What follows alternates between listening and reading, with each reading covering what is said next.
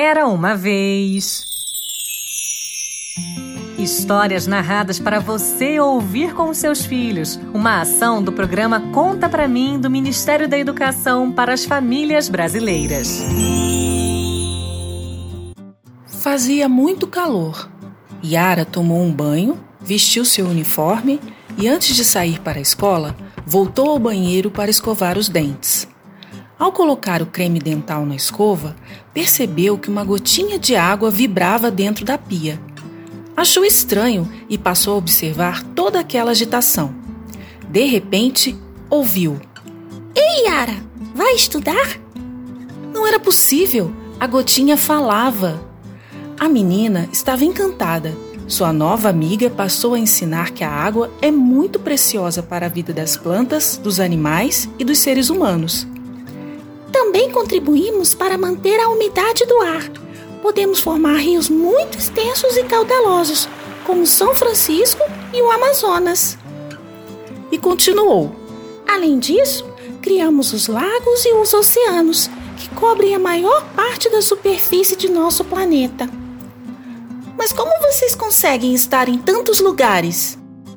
Ótima pergunta! Na natureza, somos encontradas em três formas diferentes: líquida, como na água que você bebe, vapor, como naquela fumacinha que sai da chaleira, e sólida, como no gelo do congelador. Então vocês ficam mudando o tempo todo? Isso mesmo! Se estamos líquidas, podemos viajar da terra para o céu evaporando. Nas chuvas, podemos voltar das nuvens. Também ficamos sólidas, congeladas em regiões bem frias. Mas, quando o calor chega, voltamos à forma líquida e tornamos a evaporar. Então, você está prestes a partir? Isso mesmo, Yara. Porém, não se preocupe.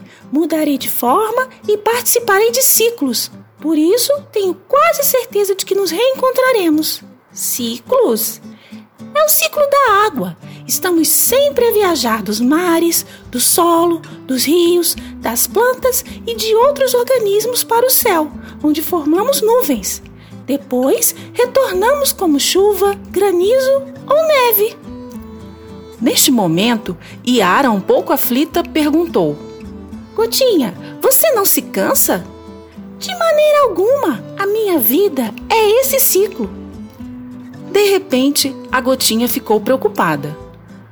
O que foi, Gotinha? Por que ficou triste? Infelizmente, muitas pessoas não cuidam bem de mim. Como assim? Há pessoas que jogam lixo nos rios, prejudicando a vida dos peixes e dos animais que bebem de minhas águas. Essas pessoas poluem também os oceanos, provocando a morte de muitos animais marinhos. Nós ajudamos tanto as pessoas. Não merecemos ser tratadas assim. Também acho, isso é um desaforo.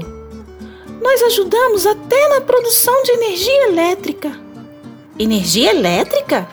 Sim, Yara. No Brasil, a maior parte da eletricidade é produzida a partir da água. Chamamos isso de energia hidrelétrica. Nossa, Gotinha, como isso acontece? Primeiro, são feitos estudos para avaliar o volume e a correnteza de um determinado rio. Em seguida, são construídas barragens de concreto para criar uma represa. A água acumulada, então, flui e move as hélices de uma turbina. Isso gera energia elétrica, que chega, enfim, por cabos metálicos às residências. Enquanto conversavam, o calor aumentou. Mais agitada, a gotinha disse: Yara, parece que vou evaporar e começar outro ciclo de aventuras. Tchau, Gotinha. Muito obrigada e boa viagem. A Gotinha evaporou e Yara foi à escola, feliz da vida com as novas descobertas.